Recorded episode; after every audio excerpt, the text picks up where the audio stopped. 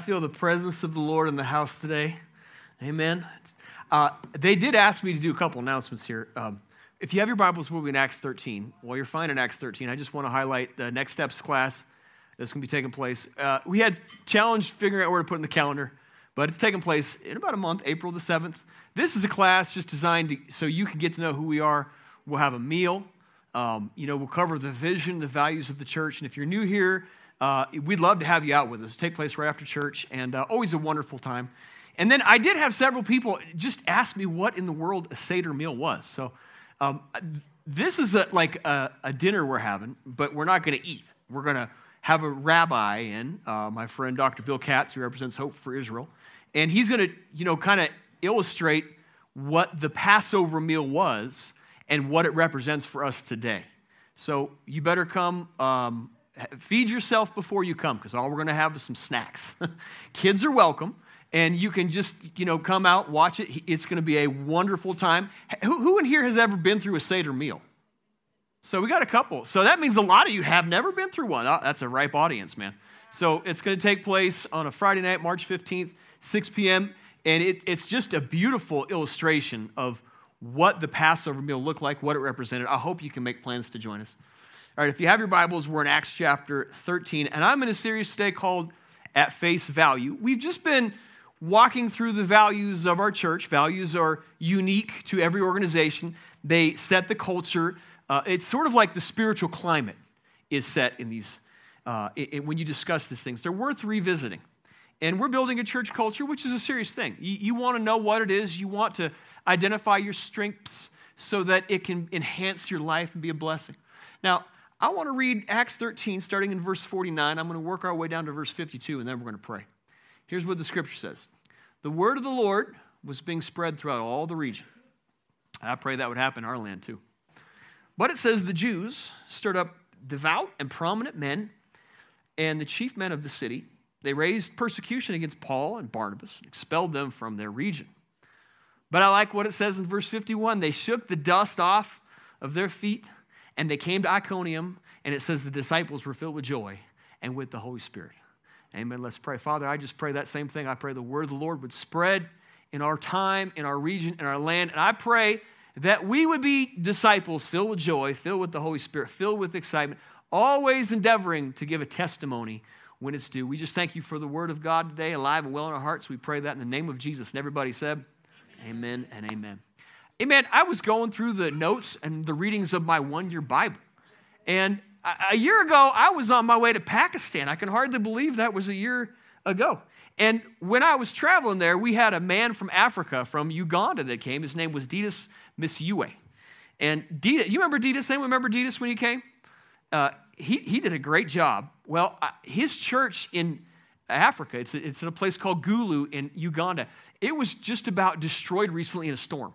You know, they, they use brick construction. And so I, you know, planned to be out there uh, here this summer uh, with him. And I, I was just checking with him and seeing how he's doing. And he told me that the Lord is doing great things through that ordeal he went through. And when I think about disciples, I think about this man, Didas, because he, the overseers uh, who work at Teen Challenge, that's how I met him, uh, they said he has been just an incredible disciple. Uh, he's helping hundreds of, of people in Africa, positive addiction problems. And because these things are now happening all over the world. And it's just cool to see how he had such a positive uh, experience in the face of disaster. And so it reminded me of um, disciples. And what I get to highlight this morning is what I'm calling distinctives of disciples. I'm going to give you three of them. Uh, these are unique characteristics. And in no ways is this a definitive list. Uh, there's many things that we could add to it. Disciples, if you look at the word, it means that someone is a, like a disciplined believer. And disciples are people willing to follow the Lord. Uh, disciples are people who deny themselves, take up their cross, and will follow Jesus. And if you study the lives of Jesus' disciples, all of them were willing to die for the Lord. These guys went, you know, incredible lengths. So I'm talking about discipleship this morning. Are you a disciple? Let's find out. First characteristic, Acts chapter 13. I'm in that 52nd verse. And when it tells me the disciples were filled with joy and with the Holy Spirit. Here's the first thing I want to highlight for you a disciple is someone who is responsive, but not reactive. responsive, but not react. They shook the dust off of their feet, even though they had just been rejected. Mean, they went to that town, they were persecuted, and yet their response was not, you know, to be upset. Instead, they were, they were happy about it. They, they were filled with joy and with the Holy Spirit. It speaks volumes. A reaction is like an emotional uh, adaptation of something. You know, your, your emotions, when they get going, it sort of suggests a level of immaturity. And when you feel that fight coming on, you know, when you, when you start feeling uh, like I, I want to react to something, you can almost sense your emotions rising up, but a response indicates more of a thoughtful decision, more measured, more informed, more patient. Think about how Jesus modeled this man before Pontius Pilate when they were telling him he is, you know, going to be killed on a cross, and his response was not even to say a word. He stayed calm, cool, and collected like the other side of the pillow. Peter, when he was put in prison, was sleeping. So much so when the angel came in the book of Acts to wake him up, he had to be shaken to be awake because he was totally at peace. I think about Paul and Silas uh, singing in the Philippian jail, Acts chapter 16. I mean, they, they were in, at midnight blessing the Lord. They had a response. And the thing about life is it presents you with all kinds of challenges, observations, and difficult moments. And your response is often going to be the thing that determines the outcome ahead of you. So I, I think about how they responded. They responded to rejection with joy. And the Lord said that was going to happen. I mean, Luke chapter 6, verse 23, Jesus said that when you're persecuted, you ought to shout and jump and leap for joy. Now, I've met people who persecuted. I don't meet a lot of people who like it. But the joy of the Lord is your strength. When you feel down, when you're starting to feel a sorrow in yourself, when, when it's difficult, those are moments when you can encourage yourself, like David did, strengthen yourself in the Lord. I get to preach to myself sometimes because one thing I feel like I need to grow in is that sense of joy in my life. My, my response to difficulty would be better if I just start singing and celebrating shouting. And I have to get away sometimes with the Lord in order to do that. That is an adequate response. Sometimes you respond to adversity through the help of the Holy Spirit. Uh, I can call upon His name. Scripture defines the Holy Spirit as a helper. And that means He's with you. You're not alone. He'll show up in difficult moments. He will give you a reassuring voice and a still calmness, a, a sense of confidence that comes only through the power of the Holy Spirit. He shows up to help you when you need it the most. I've had him do it so many times. When I'm upset, when I'm frustrated, when I don't know anything, they stoned the man, drug him out of the city, supposing that he would be dead. And the disciples, it says, gathered around him. And uh, he got up after being dead and went into the city. Sometimes the best response to a difficult situation, an impossible situation, is simply to pray. Like when you don't know what to do, when you feel helpless, when you have no answers, when you're so frustrated by life, the best response you can have is to stop and spend time seeking the Lord.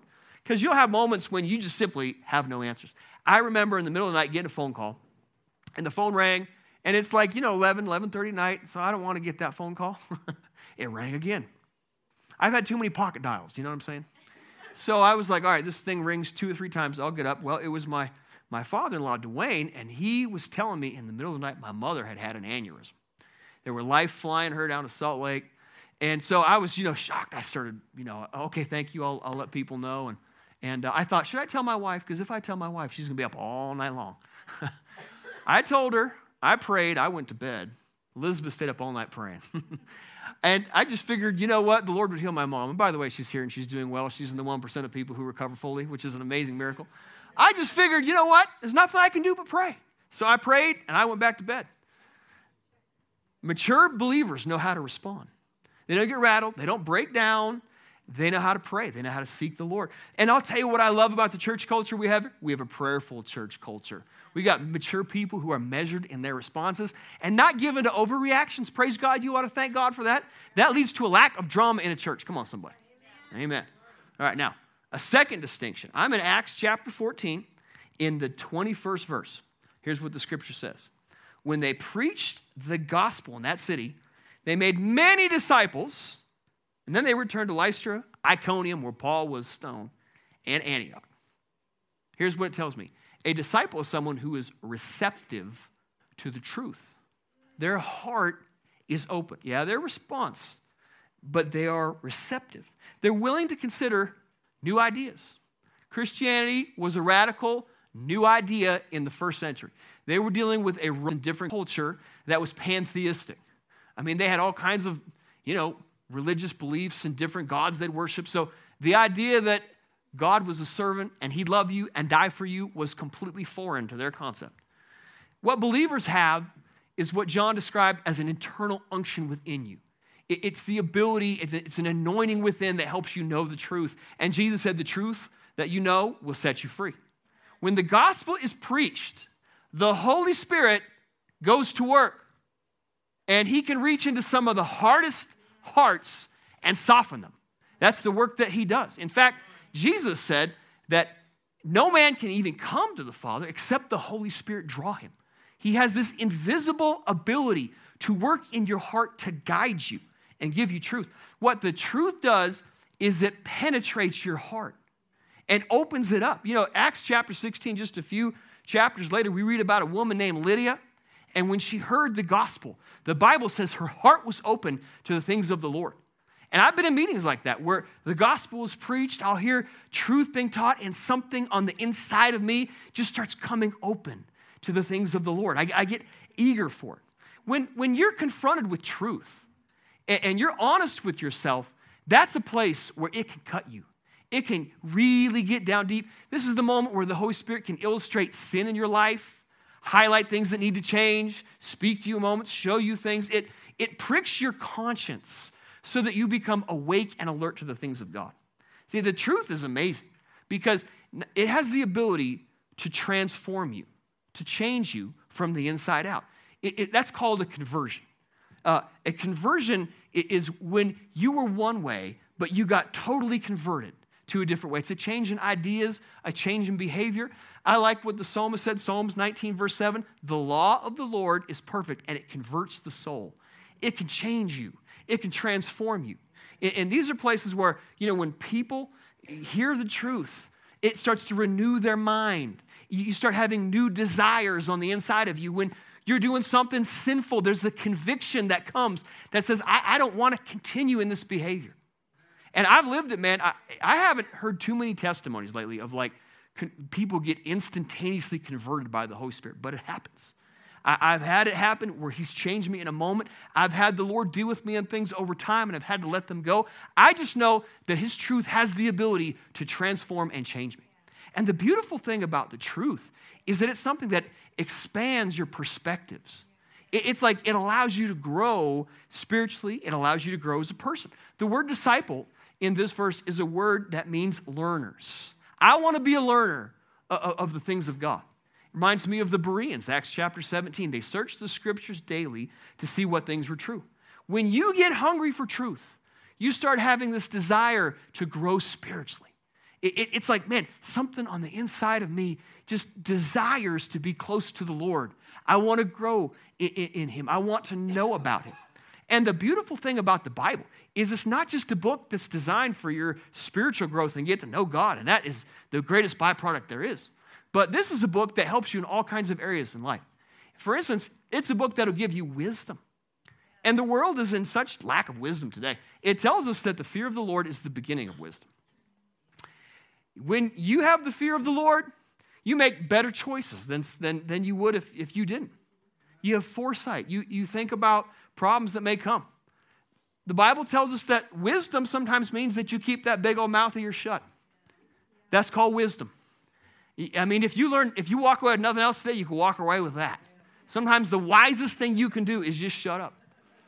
My grandma used to tell my grandpa, they'd get in arguments, and grandma would say, Kenny, the Bible says that a fool is considered wise if he keeps his mouth shut.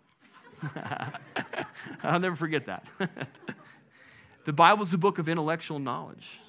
It's rich with like symbolism, imagery. You read through the book of Leviticus sometimes and you don't understand what it means, but you, you get to study it, you'll find it's beautiful points that illustrate the person of Jesus. That's what the Seder meal is doing, man. It, it's, a, it's a picture and a portrait of Jesus, who he is, and, and his life. And, and all these things are hidden in that. It, it's, you can study it all your life and, and never come to the end of it. I mean, the Bible is the most studied criticized, critique book, and it stood the test of time. It, the Bible gives you ideas about how to handle your physical body and health. It tells you that you should eat in moderation. It tells you that fasting is good for your body. The scripture tells you that you should get some rest, like have a Sabbath meal, have a Sabbath day, take time. That's what it tells you. It tells you how to handle your money.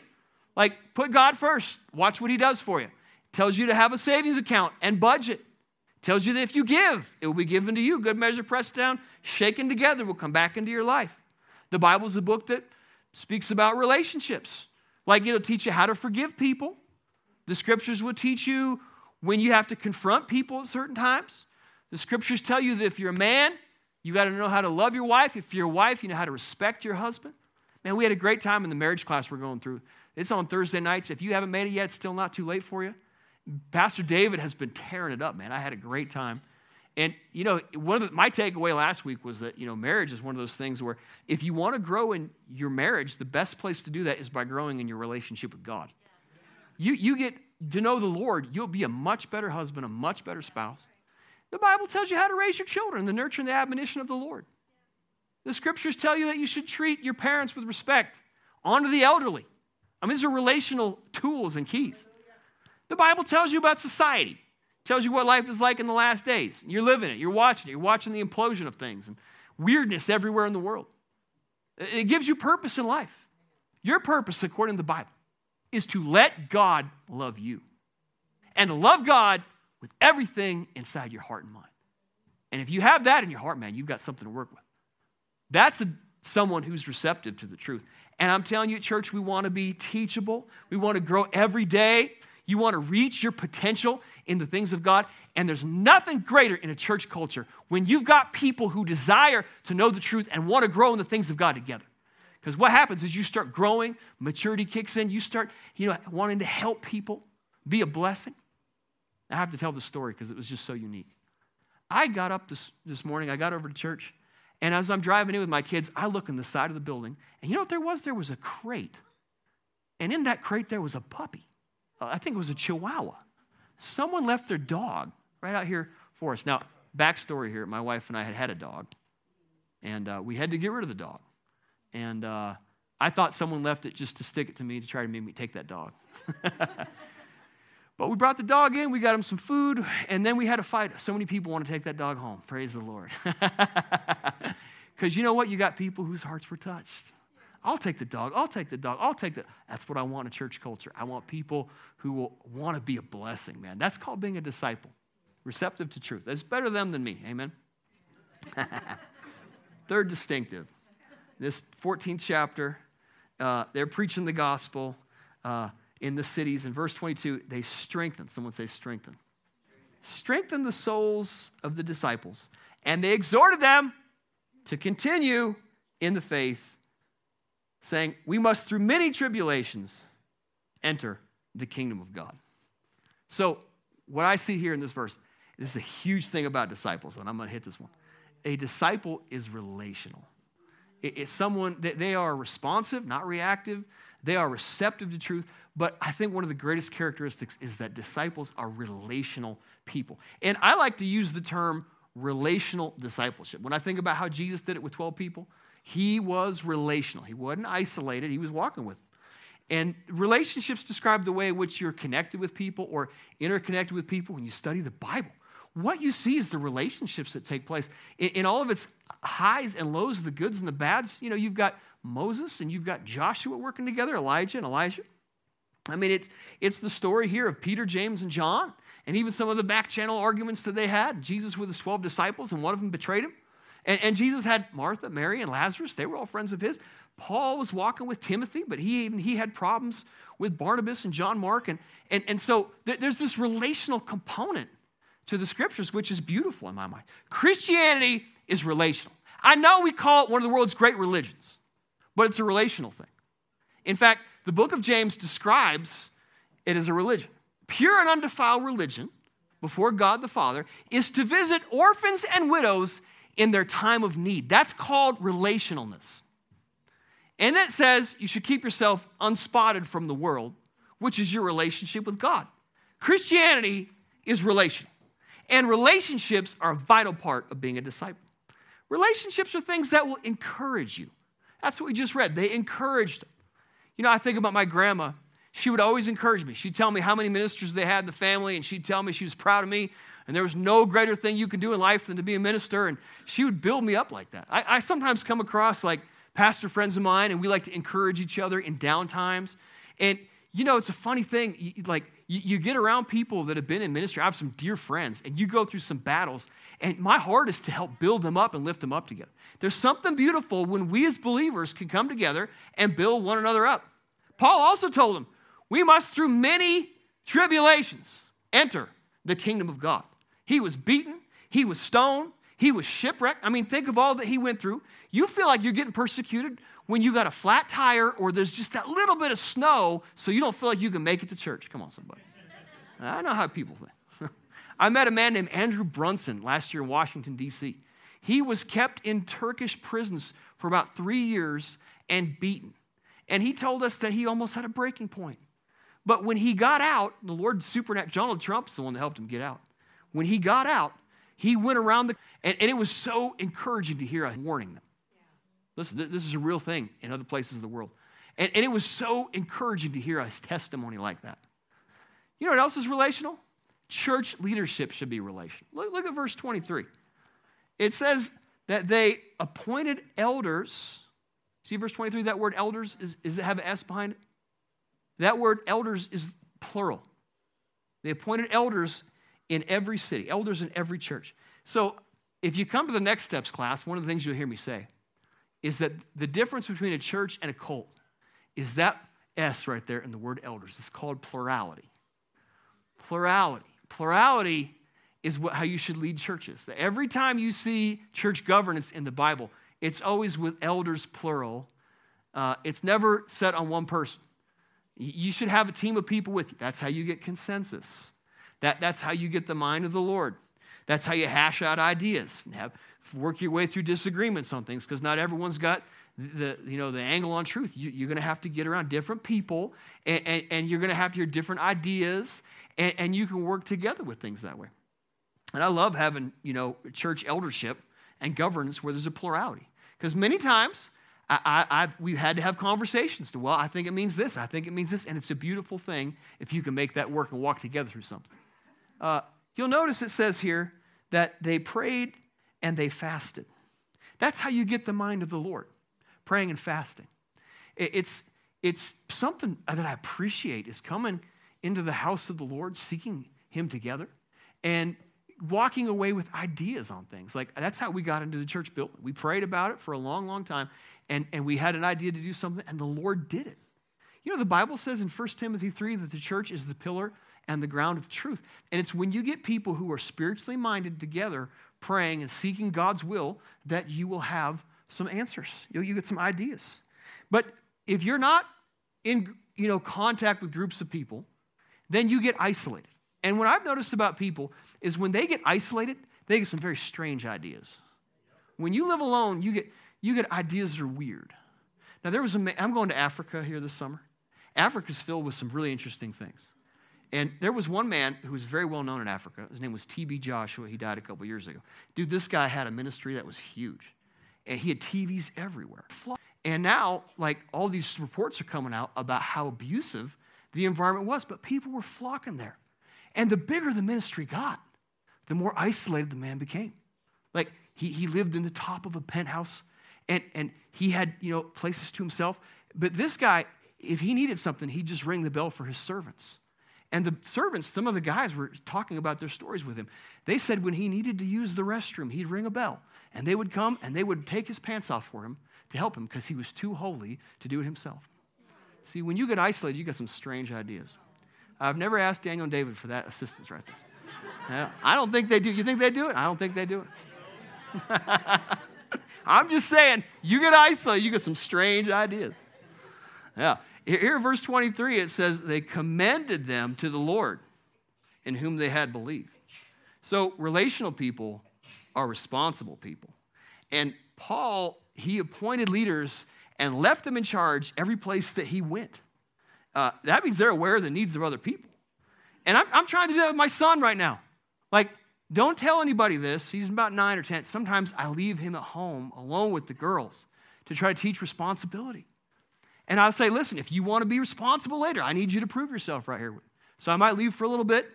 You know, he'll watch him. And he's become pretty good at it. He helps his youngest sister walk across the street from the school. He's carrying her backpack. He's doing all kinds of things to watch out over her. I'm like so proud of him, but now the little one is expecting that kind of treatment. I've created a monster. but Titus is getting the idea. I want you to be responsible. Jump down to verse 27. It says, When they came together and gathered the church together, they reported all that God had done with them, how he opened the door of faith to the Gentiles and they stayed there a long time with the disciples. See, relational people are people who rejoice together. I like that. They're there and they're praying and they hear all the good things that God has done. You know, you can really have a genuine friend when you've got people who rejoice with you. It's easy to cry with you. It's easy when people say, Oh, you're hurting, that hurts me. But when they've had a win and you feel just that little bit of jealousy come in, that's where it becomes a little challenging sometimes for you to rejoice. Because I've been on both sides of it. I've seen what happens when you buy a house and you have people that are like, oh, that's nice. And then, you know, someone like in your family buys a house that you like better and you go, oh, that's nice. But you have to rejoice with people. You, you got to know how to rejoice, how to cry, how to be a friend. They got together, they celebrated. Sometimes people get so competitive about what they have. And these guys rejoiced together. And it says that the Lord had opened a door to the Gentiles. You know what I found out about relationships? It's usually the thing that opens up the doors. Now, prayer will do it. Colossians chapter 4, Paul said, Pray, a door will open for me. But a lot of times, people will do it. So, you know, I was thinking about in my family history, my, my Aunt Clarice in 1982 went to San Diego and she met a man whose name was Eludi Isianga. And she had Bishop Eludi come up there in Bozeman with her every year for all those years, and somehow he ended up at our church when my grandma passed, my aunt Khalees passed away. And now he's extended the invitation to go to Africa. And that door just came open. I, feel like the Lord's opened up some really interesting international doors and opportunities for me, and I have a heart to train pastors. And, and, and so it, they came naturally, they came easy. When God opens up doors, you don't got to push your way through them, they just come to you. It's like He's behind them. And a lot of times, what happens is relationships are the things that does that. It opens up a door for you. And I like what it says in this 28th verse. They stayed there a long time. You know, relational people are like hospitable people. It's not easy to stay somewhere for a long time with someone because there's an old saying that says after three days, fish and people stink. And uh, I've experienced that. But if your love is genuine, if it's sincere, that is the place, my friends, where relationships work. And long term relationships, the ones that you're in there, you know, year after year, those are fruitful relationships. I have been so blessed in my life to have stability and godly people and relational people and hospitable people, people that care in my life. It has enhanced me so many ways because they're real disciples. I'm blessed by those. So I'm grateful to have a relational church uh, founded on the truth, kept by prayer. Man, you know, we spend a lot of time praying as a church. You know that? And we, we meet on Wednesdays. We've been meeting for years since this church was founded to pray. And I think that it's been really one of the secrets to where we've had, you know, healthy, stable, fruitful ministry. It's because we seek the Lord in prayer. We have a heart for hospitality here. And I just kind of feel like, you know, when I get to go to Africa, I'm sure that hospitality is going to be reciprocated. I look forward to that. I'm grateful for that, man. So, are you a disciple this morning? Do you measure up? Let's ask the questions. How do you respond to adversity? Like, do you get emotional? Or you start feeling that fight come up on the inside of you when you feel disrespected? When you start feeling like you're misunderstood? Or, or do you get measured? You just trust God. The beautiful thing about getting older, I have less energy to fight, less energy for drama, more energy to just trust the Lord know how He works things out. I, have lived long enough now that some trials I've seen become blessings. In fact, when you go through difficult things and you respond properly, you'll see that God will take that difficult thing and He will turn it into a blessing. He can take the pain of your failures, the pain of, of difficult days, and He can make it so beautiful. all it takes from you is a response, not some emotional reaction. A response that says, I'm going to trust the Lord. So maybe you see inside yourself the propensity to have reactions spring up. But if you'll learn to just respond, you'll watch what God does. Maybe uh, it's about being receptive to change. When a new idea comes, when you're confronted with something, does your heart open?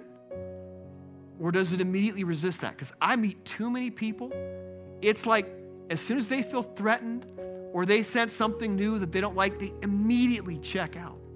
But real disciples are people who are willing to just say, you know what, I'm going to pray about that. I'm going to consider that. I'm going to think about that. And, you know, I've just taken the attitude that I love to learn. I love to read books. My heart is open.